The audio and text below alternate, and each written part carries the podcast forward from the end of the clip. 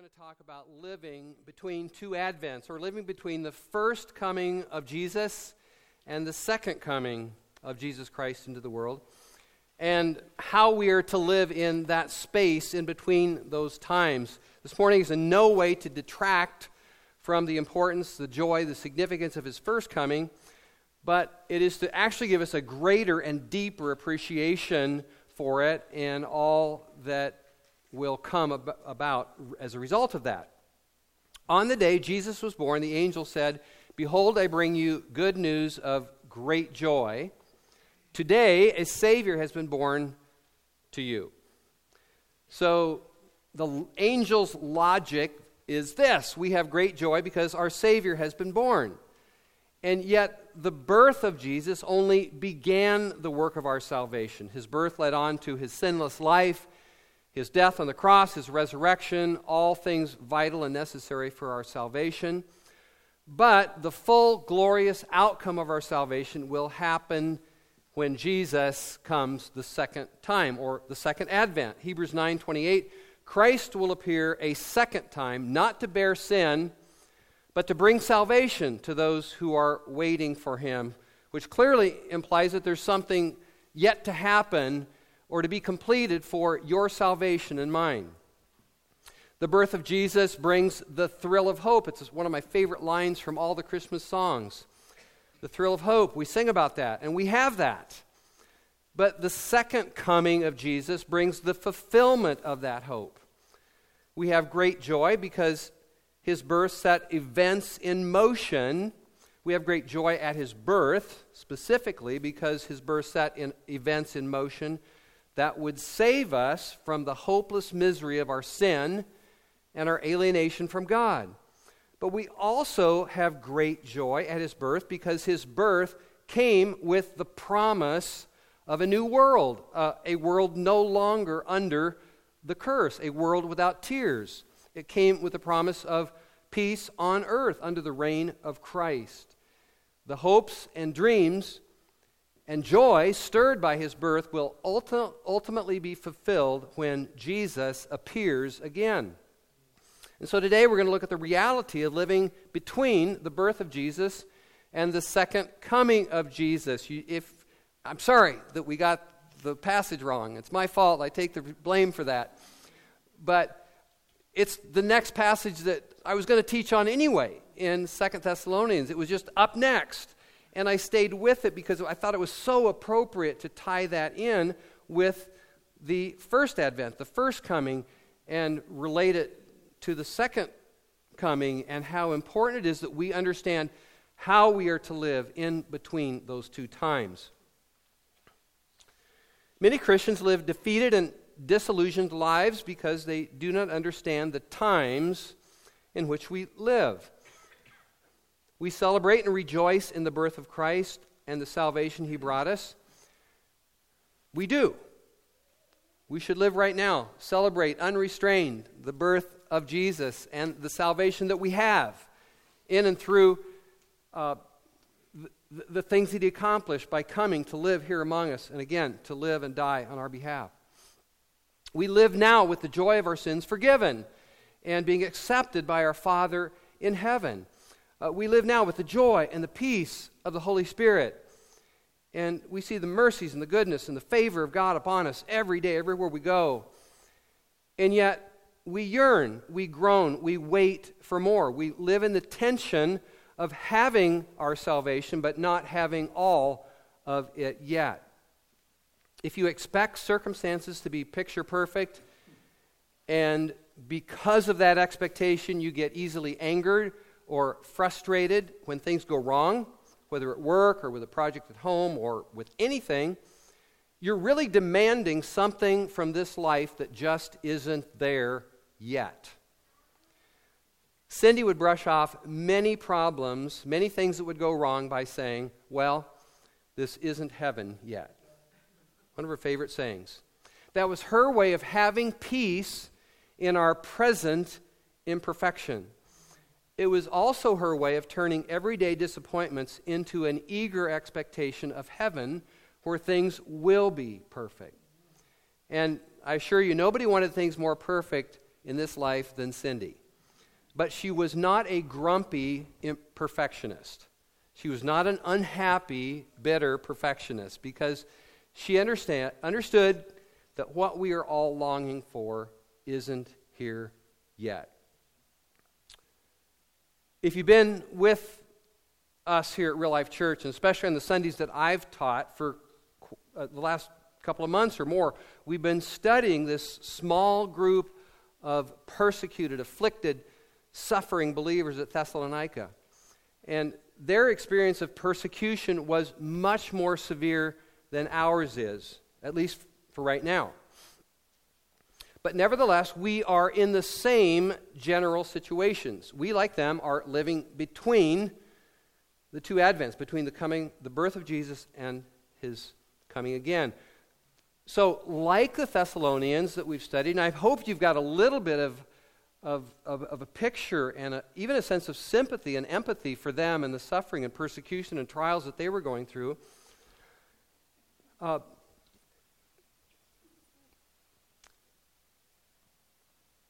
their experience, their experience with persecution was much more severe than, than ours, but nevertheless, we are in the same situation. We are a people still under pressure, still experiencing opposition, still weeping at times, and still experiencing disappointment and even death. But we wait with joy. Paul told the Thessalonians to rejoice always. And we have joy in our present distress, not because of how things are going for us in this present time. Mainly, we, our joy is based on looking back at the first advent and all that Jesus accomplished for us there, and looking forward to the second advent. And that's basically how we live our lives. We live rejoicing in, in Christ and all that has been accomplished for us, and looking forward to all that is coming our way.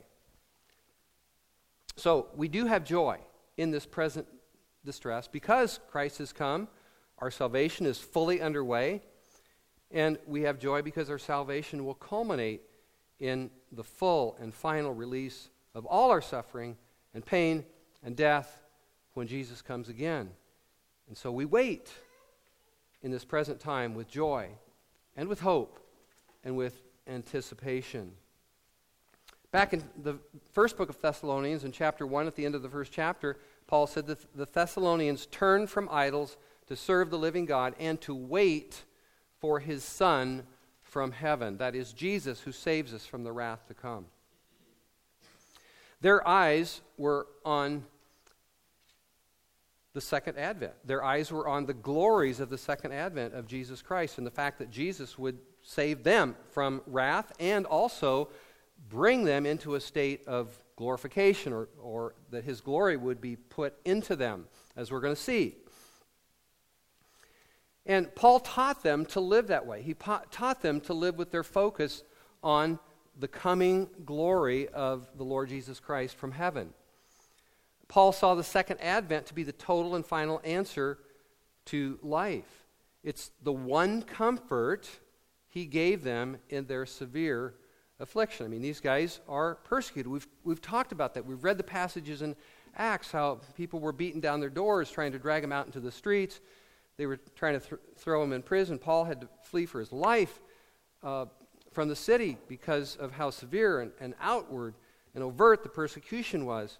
And they were, they were living that. And Paul gave them the hope of the second coming of Christ as the one comfort in their severe affliction, the thing that would keep them in this state of joy and hope and anticipation. He could have just said, hey, guys, uh, stay positive, or, you know, there's a silver, silver lining behind every cloud, or when the going gets tough, the tough get going, or something like that.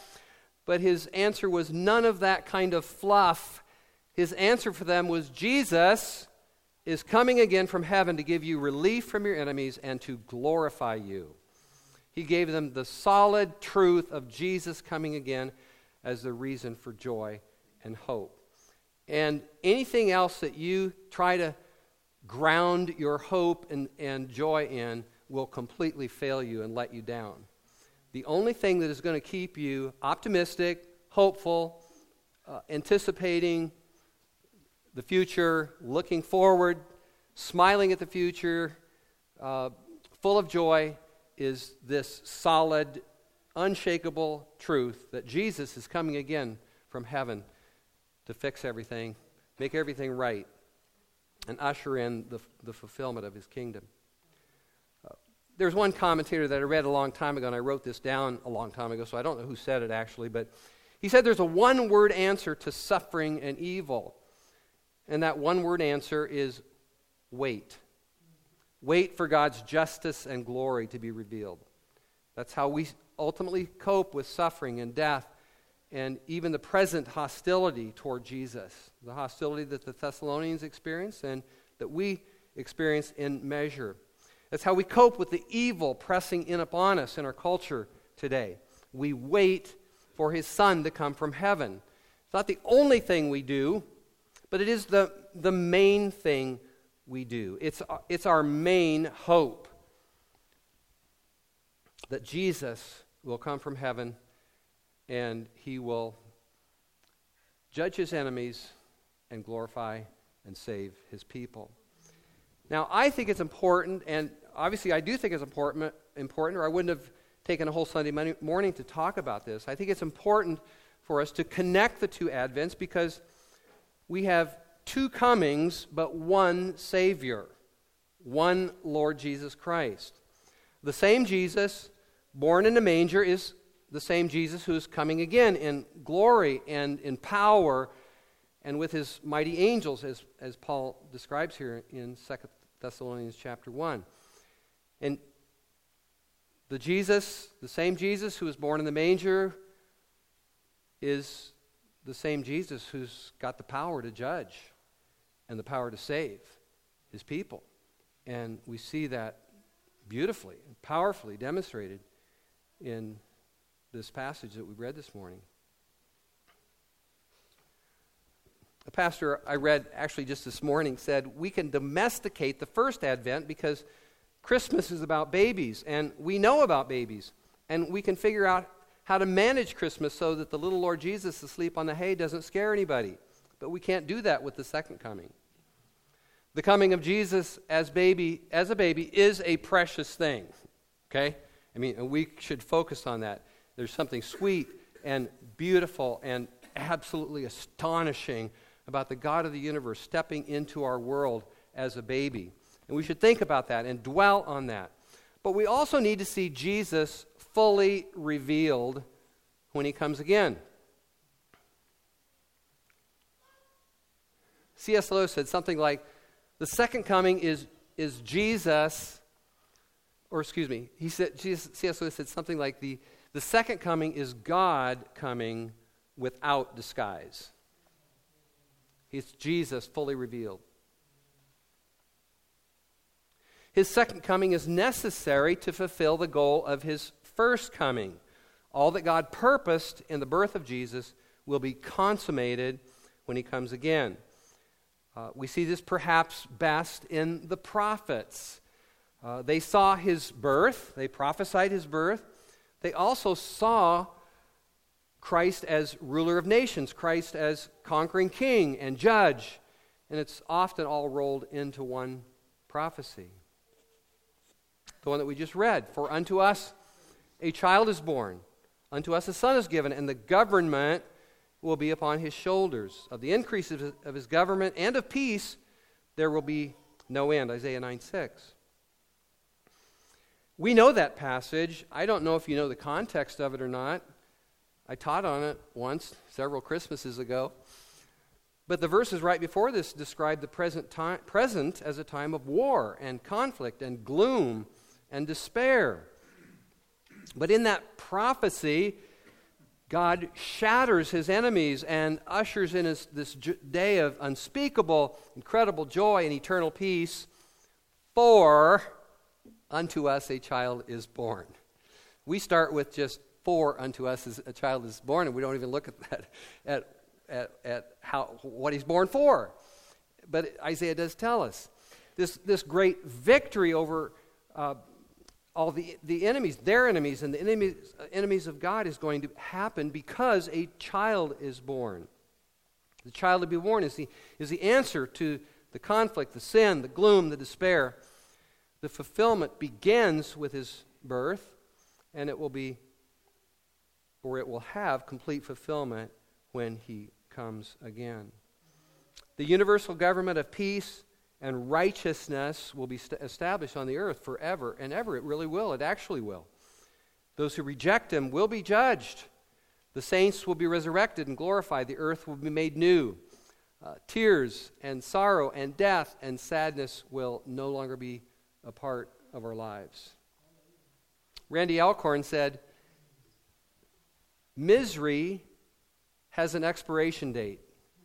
Happiness is never ending for believers. And it's so true for us. Our misery has an expiration date. God, we don't know what that date is, but God has put a date that's going to end our misery and sorrow and death and gloom. The joy and the peace that began at the birth of Jesus will break forth in fullness when he comes again. Isaiah 55:11 those the Lord has rescued will return. Everlasting joy will crown their heads. Gladness and joy will overtake them. And sorrows and sighing will flee away.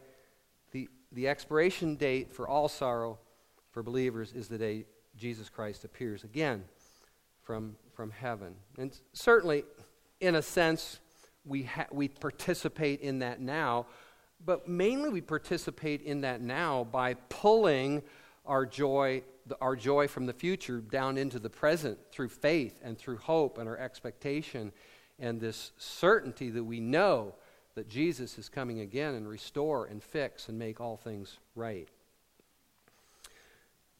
All right, let's get to Second Thessalonians chapter 1. I hope, I know it's not in your bulletin, but I hope you'll follow along with me or look at it in your Bibles and study it. It's a really important passage. So, here, in 2 Thessalonians chapter 1, we are given an awesome description of that day, of that day when Christ returns. And we see in this passage a mighty and a victorious Lord Jesus Christ coming with majestic glory, dealing out retribution to his enemies and bringing relief and glory and salvation for those who believe. Verse 6 God considers it just to repay with affliction those who afflict you, and to grant relief to you who are afflicted as well as to us. This will take place when the Lord Jesus is revealed from heaven with his mighty angels in flaming fire, inflicting vengeance on those who do not know God, and those who do not obey the gospel of our Lord Jesus. When he comes on that day to be glorified in his saints and to be marveled at among all who have believed.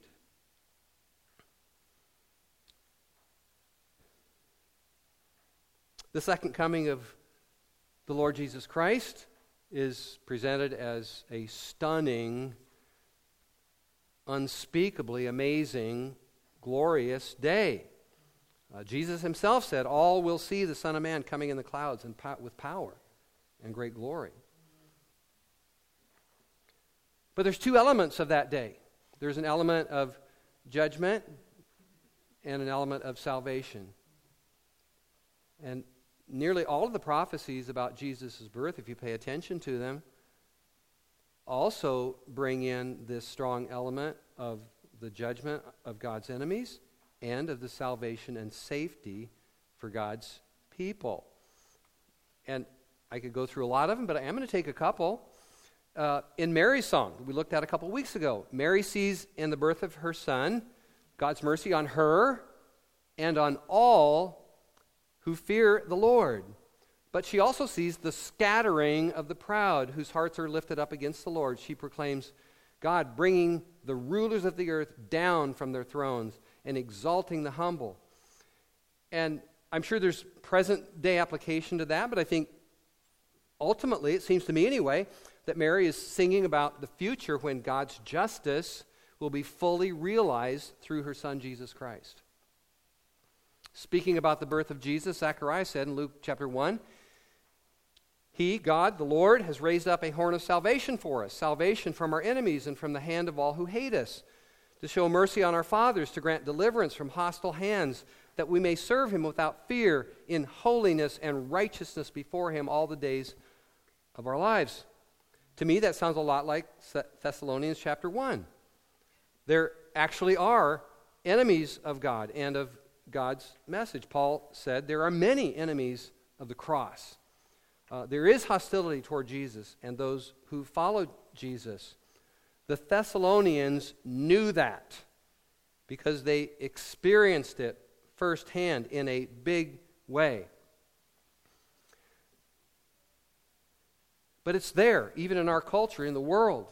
The general disposition of the world for, throughout all the centuries, and certainly day, today, the general disposition of the world is opposition to the Lord Jesus Christ. I think it is spiritually naive to not see the underlying hatred for God's Son and God's laws and God's message in our world today, in our culture today. And I believe it is totally the grace and the mercy of God that we are living as peacefully as we are as we are.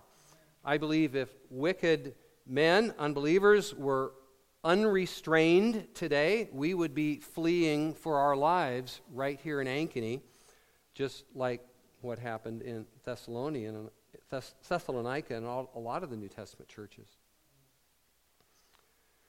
Jesus will come back Paul said, with his mighty angels in flaming fire, verse 6, to repay with affliction those who afflict you and to grant relief to you who are afflicted. Uh, Paul told the Thessalonians this to encourage them.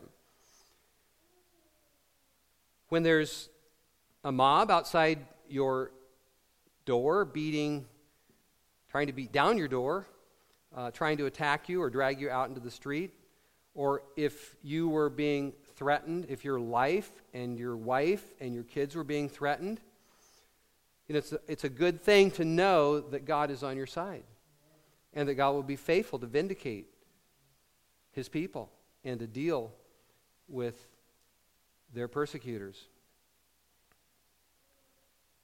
This passage clearly communicates that we do not serve a weak God or a weak Lord Jesus Christ. We serve a God who will save us from our adversaries. Uh, he has the power. The Lord Jesus Christ has the power to judge, to deal out retribution, as it says. He has, and he has the power to save his people. He has the power and the will to impose peace on earth. When I was a much younger person, we used to sit in the lunchroom at a place where I worked. My dad was administrator at Valley View Village here in Des Moines for years, and there was a the, the guy that ran the maintenance department who I worked for. His name was Gunnar Vignaroli, and he was an Italian Roman Catholic to the core. But we'd have a lot of political discussions in that lunchroom, and uh, Gunnar Vignaroli would always end them by saying, There is no government that will ever work on this earth except a dictatorship and there will never be peace on earth until the Lord Jesus Christ comes back to rule the nations with a rod of iron. You know, there's a lot of truth in that. For whatever other things he might not have seen, uh, there's an awful lot of truth in that. Isaiah 35, 4 through 6. Say to those with anxious hearts, Be strong, do not fear. Behold, your God will come with vengeance, with divine retribution. He will come to save you. And that was essentially Paul's message to the Thessalonians, isn't it? Very, very much a parallel passage. Uh, essentially, Paul's message to these believers and to us is to hold fast.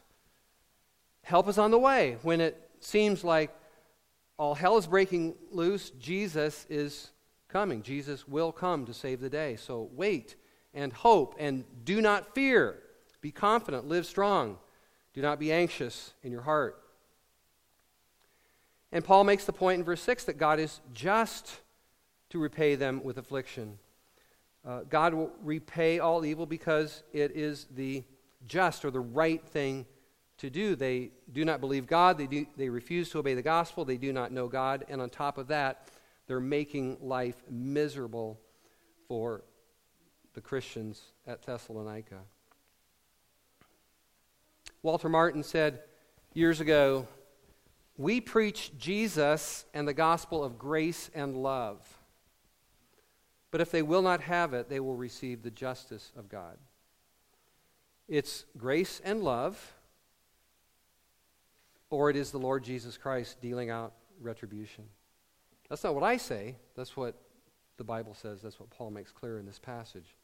Verse 9 they will suffer the punishment of eternal destruction away from the presence of the Lord and from the glory of his might. Uh, the, the essence of judgment of unbelievers, of the wicked, will be eternal separation from the presence and the glory of God. And that's a consistent message throughout the Bible. In the book of Revelation, uh, you, you see the emphasis that those who love falsehood, the unbelieving, and the immoral, and the liars, and all of that group, it says, will not enter the new heavens and the new earth. And whatever else hell is, it is being excluded from the eternal joy of being with God and, and enjoying his, his presence and his glory forever and ever. But the second advent, the second coming of Jesus, will be completely different for believers. It will be a day of unspeakable glory for us. Verse 10 This will happen when, the, when he comes on that day to be glorified in his saints and to be marveled at among those who have believed, because our testimony to you was believed. He will be glorified on that day in his saints. And we've learned from other passages how when, when the Lord Jesus Christ appears with a shout from heaven, that will be the day that we ourselves are resurrected and have received glorified bodies. In, in this passage, Paul uh, makes the emphasis on it that he will be glorified in us. He will be glorified in his saints. What, a, what an astonishing thing. Uh, not only will you see Christ's glory, his glory will be placed or put in you. Uh, when we see him, we will be like him. We will share his glory. Charles Spurgeon on this passage said, Every saint will be a wonder to himself.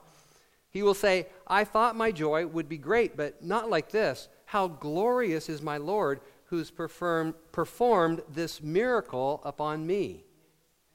In other words, you will be so full of glory that you will find it difficult to believe that it is really you on the day that Jesus Christ comes to be glorified in his saints.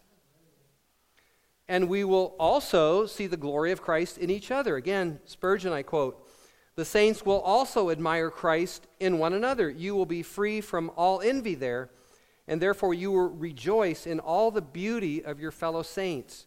You will see the Lord Jesus Christ in all your brothers and sisters, and that will, this will make you praise and adore him with a perpetual amazement and ever growing delight. Alexander Maclaren, the old Scottish preacher I often quote, on that day, when he comes to be glorified in his saints, he makes us glorious by imparting to us the brilliant light and the flashing beauty of his own perfect character. Then his glorious light, streaming out from our redeemed bodies, will result in praise and glory to the Lord Jesus Christ before the whole universe. And all this, Paul said, because our testimony to you is believed. Not because you or me, you or I, or anything special. Um, it's not because we've somehow worked this up on our own. This is because of the grace of God and the grace of our Lord Jesus Christ. That He Himself will be glorified in us, He will share His glory with us. And we will be stunned by the power and the glory of the Lord Jesus Himself. Again, in this passage, it says the Lord Jesus Christ is revealed from heaven with his mighty angels. Uh, Paul calls it the day when Christ comes to be marveled at among all who have believed. I love that phrase. Jesus Christ, he comes to be marveled at among all who have believed. Another translation says, or when he, com- he, or, uh, when he comes to be regarded with wonder. Just like lightning flashes from the east to the west, so will the coming of the Son of Man be. Uh, what an awesome display of glory heaven will put on when Jesus comes. And so our hearts will be filled with awe, awestruck wonder. Isn't there a song that we sing that has that phrase?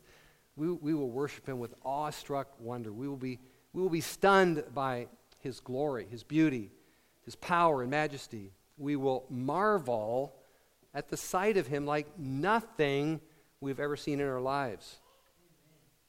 No mountain, no sunrise, no ocean, no Grand Canyon has ever inspired wonder and awe in anybody like the coming of our Lord Jesus Christ will inspire in those who love him.